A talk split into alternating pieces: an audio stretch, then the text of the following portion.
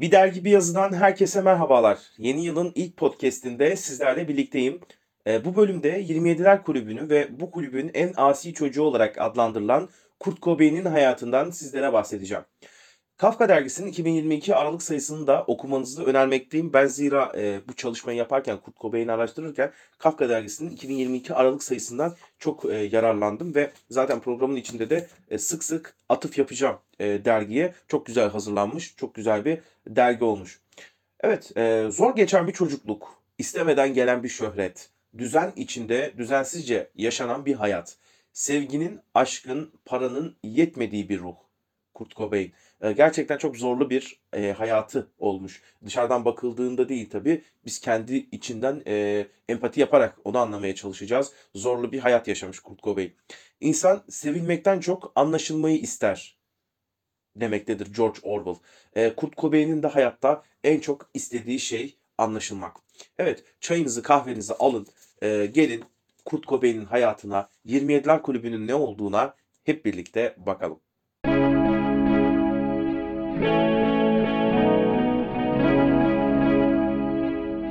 27'ler Kulübü e, nedirle başlayalım önce. Çünkü olayı anlamak için e, neden Kurt Cobain'i e, bu kadar insanların merkeze koyduğunu veya 27'ler Kulübü'nün en asi çocuğu dediklerini e, daha iyi anlamak adına 27'ler Kulübü'ne bakmamız gerekiyor. 27'ler Kulübü tamamı 27 yaşında ölmüş. E, çoğunlukla popüler müzisyen, sanatçı ve bunlar işte genellikle yüksek doz alkol, uyuşturucu, cinayet, intihar veya taşıt kazaları sebebiyle 27 yaşında ölen insanlar. Genel olarak aslında değerlendirdiğimizde e, bu üyelerin yani hayali olarak oluşturulan bu 27'ler kulübü üyelerinin e, çeşitli hastalıklar yüzünden öldüklerini de görürüz. E, alkol komasına girenler de vardır, intihar edenler de vardır. Onları birleştiren şey 27 yaşında ölmeleri veya sadece işte dünya çapında e, şarkılara imza atmaları değildir aslında. Hepsinin geçmişinde büyük travmalar, sevgi ve güven açlığı ile anlamsızlık sarmalı vardır. Çoğu zaman da içine düştükleri bu boşluğa daha fazla dayanamazlar ve e, hayatlarını kaybederler. Bir şekilde intihar ederler veya alkol komasına girerler. Aslında 27'ler kulübünün bu belki de en asi çocuğu ise Nirvana'nın kurucusu, gitaristi ve solisti olan Kurt Cobain'dir. Üstelik kendisini ne hastalık yüzünden, ne içki yüzünden, ne de uyuşturucuyu fazla kaçırdığından kaybettik. Kendisini kaybetmemize sebep olan olayların ilk başlangıcı onun 9 yaşından beri yaşadığı bir depresyon. O depresyondan hayatı boyunca çıkamadı Kurt Cobain. Çocukluğundan beri her türlü şeyi denese de bu depresyondan çıkmak için bir türlü kurtulamadığı depresyon onu hayatının zirvesinde bile bırakmayınca bir gün av tüfeğiyle intihar eder. Evet, e, Kurt Cobain'in hayatını biraz böyle özetlemeye çalıştık. Aslında en sona gittik. En üzücü olayı anlattık. Şimdi biraz geriye doğru gelelim. Yani nerede doğduğu, neler yaptığı, onu hayatının e, sonuna götüren süreçler nasıl yaşandı? E, 20 Şubat 1967 doğumlu kendisi. Babası Donald, e, araba tamircisi. Annesi Elizabeth ise garsonluk yapıyordu. E, genç yaşta evlenip hemen çocuk sahibi olan Donald ve Whitney için e, ilk zamanlar hayli heyecanlı ve mutluluk doluydu.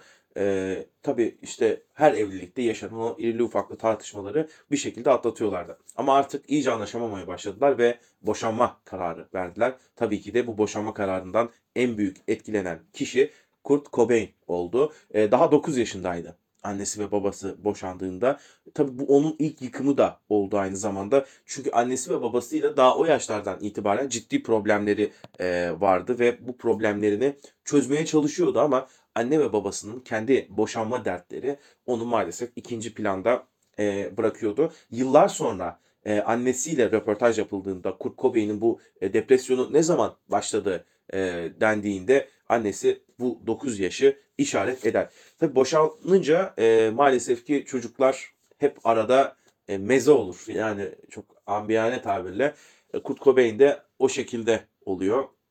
Bir annesinde bir babasında anlaşamıyorlar, kavga ediyorlar, babasından şiddet görüyor. E, babası daha sonra başka bir kadınla evlenmeye karar verince e, üvey kardeşleriyle anlaşamıyor. Onlardan da e, şiddet görüyor, ciddi bir e, barbarlık, zorbalık görüyor ve evi terk ediyor. Büyük annesine gidiyor, amcalarına gidiyor, annesine geri dönüyor. E, ve e, o dönemlere ait şöyle bir sözü var. Uzaylıymışım gibi düşünmek istedim hep. Eskiden annemin beni küçükken evlatlık aldığını düşünürdüm. Beni farklı bir gezegenden gönderilen bir uzay gemisinde buldular. Eskiden her gece gökyüzündeki gerçek ailemle konuşurdum. Bu aklımda hep oyuncak ettiğim bir şeydir. Burada olmamın özel bir sebebi var. Sürekli evi özlüyorum. Sonunda bir gün ne yapmam gerektiğini bulacağım demişti bu yaşadıklarına dair. Aslında e, kendisi tabii ilkokul ve lise çağlarında da çok böyle e, anlaşılacak bir insan değil. Hep geri planda, hep böyle daha asık suratlı, soğuk duran bir insan. Sosyallik açısından çok gelişmemiş bu konuda ama o e, kendisini insanlardan koruduğunu düşünüyor. Çünkü gereksiz samimiyeti e, sevmiyor. İnsanları çok normal buluyor. Bunu da şöyle tanımlıyor. İnsanlar diyor e, hep birilerinin hayatını yaşamaya çalışıyorlar. Onlara biçilen hayatı yaşamaya çalışıyorlar. Bu bana göre tiksindirici geliyor diyor ve aslında e, Kurt Cobain'i ucube bulan arkadaşlarına karşı diyor ki ben sizi ucube e, buluyorum. İnsanların verilenle yaşamasına karşı, insanların sürekli bir e, düşüp kalkması gerektiğini, bir bedel ödemesi gerektiğini düşünen bir kişilik kendisi. Liseyi bitirdikten sonra e, tabii çok parlak bir lise dönemi geçirmiyor. Çünkü lise yıllarındaki o sokaklardaki kötü arkadaş çevresi ona çok kötü şeyler yaşatıyor. Hatta kendisi lise döneminde bir intihar girişiminde bulunuyor. Kendisini tren raylarına bağlıyor ama tren e, yolunu değiştiriyor. Makas değiştirince de tesadüfen kurtuluyor kendisi. Yani çok iğne ipliğinde bir hayat yaşatıyor kendine. Okul yıllarında tabii bu kadar negatif bir tablo çizdik. Ona hiç destek olan yok muydu? Vardı tabii. Öğretmenleri e, destek oluyordu. Özellikle resim yeteneğini çok beğeniyordu öğretmenleri ve Kurt Cobain'den gizli gizli yarışmalara yolluyorlardı e, resimlerini. Ama onun hayali farklıydı. O müzik yapmak istiyordu. O farklı bir e, haykırış e, ortaya çıkartmak istiyordu. Ve e, 1970'li yıllarda rock müziğin dünya çapında zirveye oturduğu, e, birbirinden kıymetli sanatçıların unutulmaz şarkılar yaptığı e, dönemlerde. Artık e, kararını vermişti kendisi. Üniversiteye gitmeyecek bir müzik grubu kuracaktı. Hayali buydu. Annesiyle tabii çok ciddi bir şekilde tartıştılar. Annesi dedi ki üniversiteye gideceksin ama o kararını vermişti. Üniversiteye gitmeyecekti ve bunun bedelini ödeyecekti. Bedeli neyse ödemeye razıydı. Evden ayrıldı tabii bu tartışmalar üzerine. Ee, ve beş parasız yaşamaya başladı artık. Bir, bir gün o arkadaşın evinde, öteki gün başka bir arkadaşın evinde para kazanmayı reddediyordu. Yani e, diyordu ki bu işler bana göre değil. Yani kendisine uyduramıyordu çalışmayı. E, bunu reddediyordu ve beş parasız geziyordu. Tabii artık bir yerden sonra arkadaşların aileleri de bu durumdan rahatsız olmaya başladı. O da bir evden diğer eve sırt çantasıyla geziyordu. Bazen de parklarda köprü altlarında yatıyordu ve özellikle böyle anlarda dünyaya ait olmadığını hissediyordu. Onu intihardan vazgeçiren ilk şey müzik, ikincisi ise e, Tracy Marander'da e, kendisiyle tanıştı. E, bir gün işte müzik yapmak istiyor tabii arıyor Kurt Cobain. Olimpiyaya gidip gelmeye başladı. Orada da ziyaretlerin birinde Marander'le tanıştı. Aralarında birdenbire başlayan bir aşk hikayesi. Cobain Olimpiyaya Marander'ın yanına taşındı. Ee, tabii artık yine kendisi çalışmıyor. Kendisi sürekli müzik yapmaya çalışıyor ve e, kız arkadaşı onun ihtiyaçlarını karşıladı e, aylarca. Ve tabii aslında Olimpiya e, Kurt Cobain gibi insanların olduğu yer. Çünkü her müzik yapmak isteyenin e, gittiği ve e, profesyonel değil tamamen amatörce kendi e, hayallerindeki işte şarkıları orada seslendirdikleri e, bir yer. Çok tuhaf ve çok canlı e, bir yer. Ve aslında o meşhur grup Nirvana'nın da temellerinin atıldığı e, bir yer diyebiliriz. E, Krist Novoselic. Aslında Cobain ve Novoselic çok eskiden ta lise yıllarından beri bir aradalar. E, ama olimpiyada denk geliyorlar. Farklı bir müzikten yanalar. Ortak fikirleri farklı bir müzikle bizim e, çıkmak zorunda olduklarını düşünüyorlar. Punk rock kanlarında var ama biraz da pop eklemek istiyorlar. E, tabii Cobain her ne kadar bir işte çalışmak istemese de e, kendisi e, irili ufaklı işlere girerek para kazanmaya çalışıyor. Çünkü para kazanmaları lazım ki müzik yapabilsinler. Öteki türlü e, artık iyice insanlara yük oluyor. E, ama hem disipline girmeyen bir yapısı hem de bu tip işleri kendisine yedirememesi e, hani onu hep kapı dışarı ediyor. Bir şekilde insanlar onu kovuyor ve ihtiyaçlarını da kız arkadaşı karşılamak zorunda kalıyor. Tabi her ne kadar o bu yükün altında ezilse de yani insanlara yük olduğunun farkında olsa da yapacak bir şey yok. Ee, diyor ki yeni rota Seattle ve Seattle'a doğru yola çıkıyor. Tabi arkadaşın da Novoselic de yanında Kurt Cobain'in e, Nirvana'nın kuruluş aşamasına doğru yavaş yavaş gidiyoruz. Seattle'a gittiklerinde artık kafaları çok net bir grup kuracaklar. Ee, bir tane davulcu buluyorlar. Aaron Barkert adında bir davulcuyu bulup Nirvana adıyla birbiri adına konser vermeye başlıyorlar. Tabi o dönemlerde yine Kurt Cobain'in yazdığı anılardan ve söylediklerinden genel olarak nihilist bir ahmağım.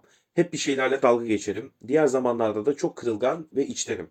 Ve şarkılarım genellikle böyle ortaya çıkar. Bu iki duygunun karışımı gibidirler. Genel olarak her şeye kızgınım. Bütün bu şarkılar beni kızdıran şeylerle savaşım hakkında. Onları döverek öldürmek istedim ancak onun yerine mikrofonlara çığlıklar attım der. Aslında bu cümleye baktığımızda ne kadar e, depresif bir hayatın, ne kadar zorlukların yaşandığını, ruhuyla ne kadar anlaşamadığını e, bu sözler gösteriyor. Tabi Nirvana grubu çok ciddi bir e, yükselişe giriyor. Bir anda e, konserler vermeye başlıyorlar. Turneye çıkıyorlar.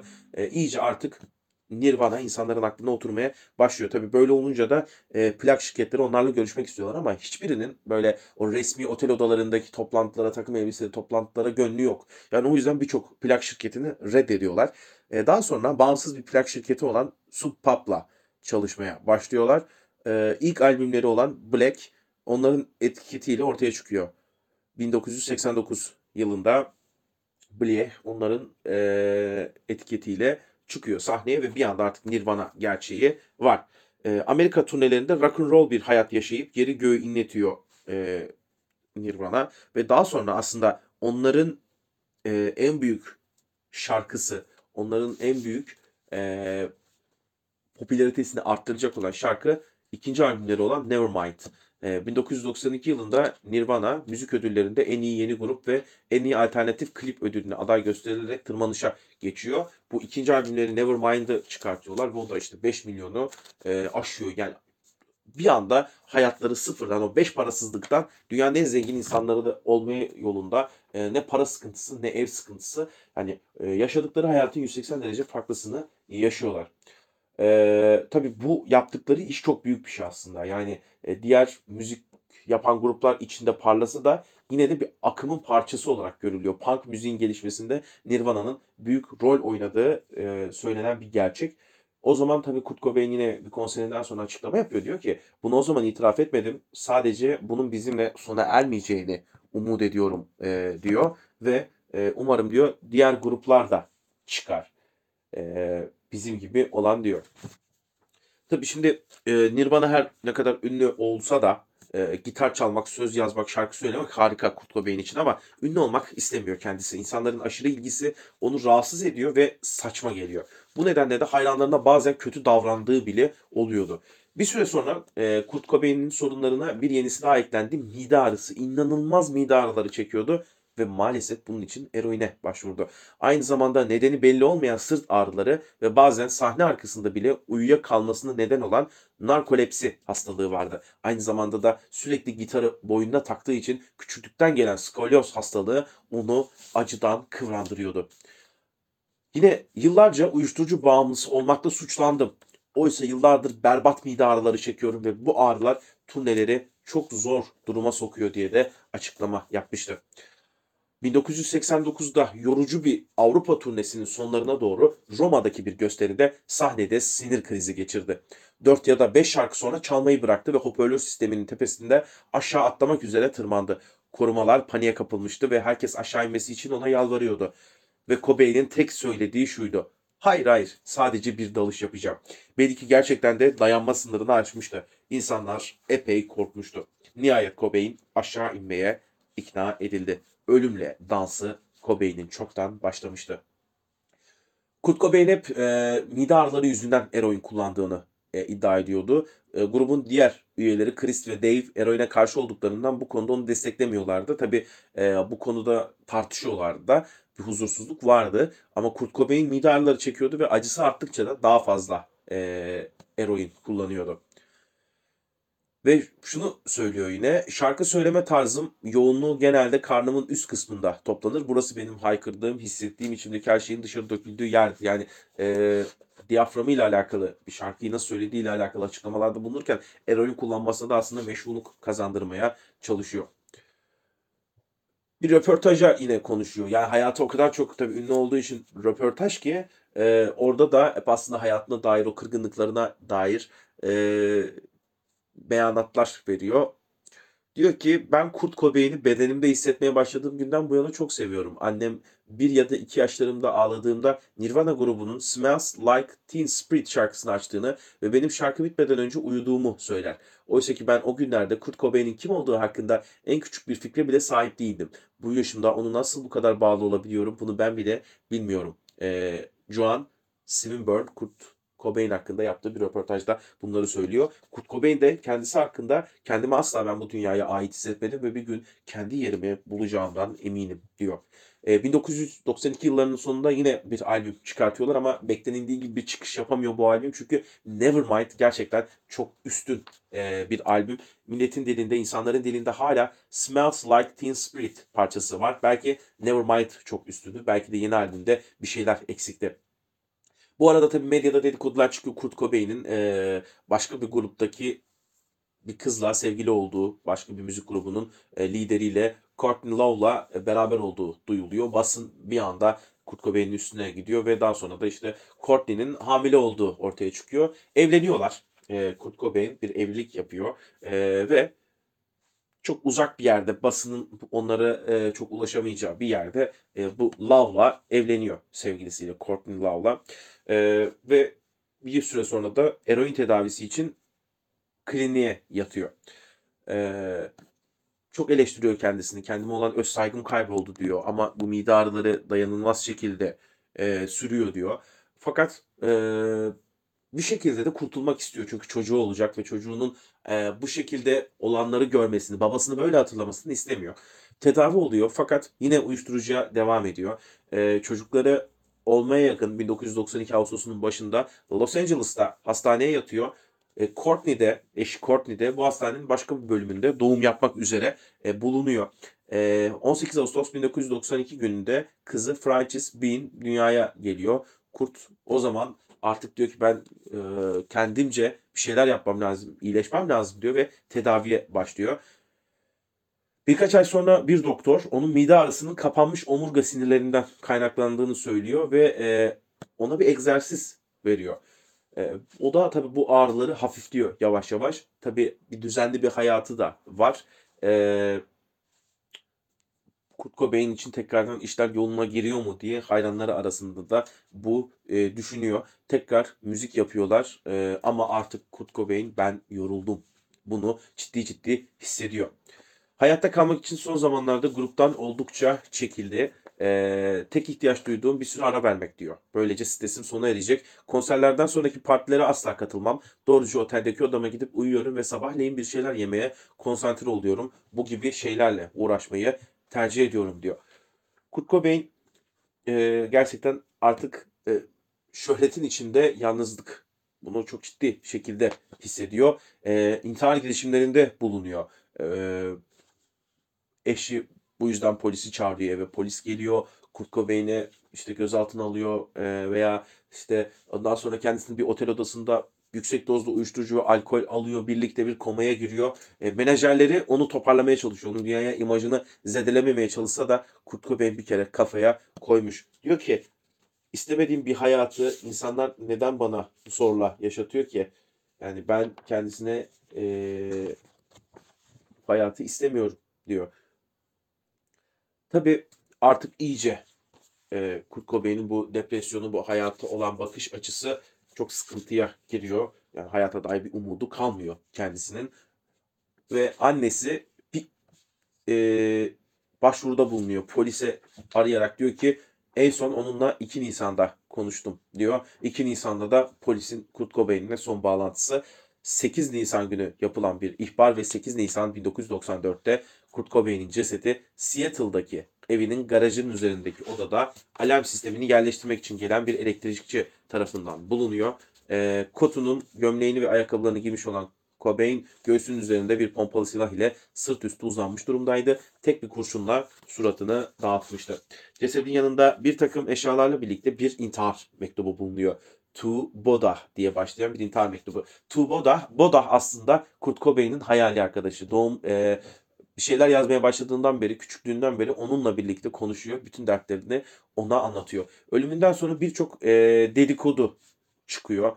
Hani öldü mü, öldürüldü mü? Çünkü işte aldığı uyuşturucu miktarı e, çok fazlaydı. O uyuşturuculu haldeyken işte silah kendine doğrultamazdı gibi birçok olay e, iddia ediliyor. Lakin olan oluyor. Hayata veda ediyor ama onu unutmayan binlerce hayranı var. Şu anda bile kendisinin yeri çok çok başka. Ben Kurt Cobain'in hayatını araştırdıktan sonra, o yaşadıklarını gördükten sonra, o, hayattaki o boşluk ruhunu dolduramadığını hissettikten sonra Oğuz Atay'ın şu cümleleri beynimde yankılandı. Beni hemen anlamalısın. Çünkü ben kitap değilim. Çünkü ben öldükten sonra beni kimse okuyamaz. Yaşarken anlaşılmaya mecburum. Ee, kendisi çok zor bir hayat yaşadı. Sevginin, saygının, e, ona karşı o dünyaya olan aidiyetinin hissettirilmediği bir hayat verildi. Ee, belki ailesinin bedelini ödedi Kurt Cobain. Belki onu sevmeyen insanların, onu anlamayan insanların, onu küçük gören insanların e, o değersizlik duygusu onun içinde büyüdü, büyüdü, büyüdü ve içinden çıkılamayacak bir hal aldı. Nedendir bilinmez ama e, böyle bir hayat bıraktı kendisi bizlere. Evet, bir dergi bir yazının 2023 için ilk bölümünün sonuna geldik. 27'ler kulübünün en asi çocuğu olan Kurt Cobain'i anlattım sizlere. E, bu çalışmayı hazırlarken de Kafka Okur'dan yardım aldım. Gerçekten çok güzel işler çıkartıyorlar. Kafka Okur'da okumanızı öneririm. Bir sonraki bölümde görüşünceye dek hoşça kalın. Kendinize çok iyi bakın. Benim dünyama eşlik etmek isterseniz takip etmeniz yeterli.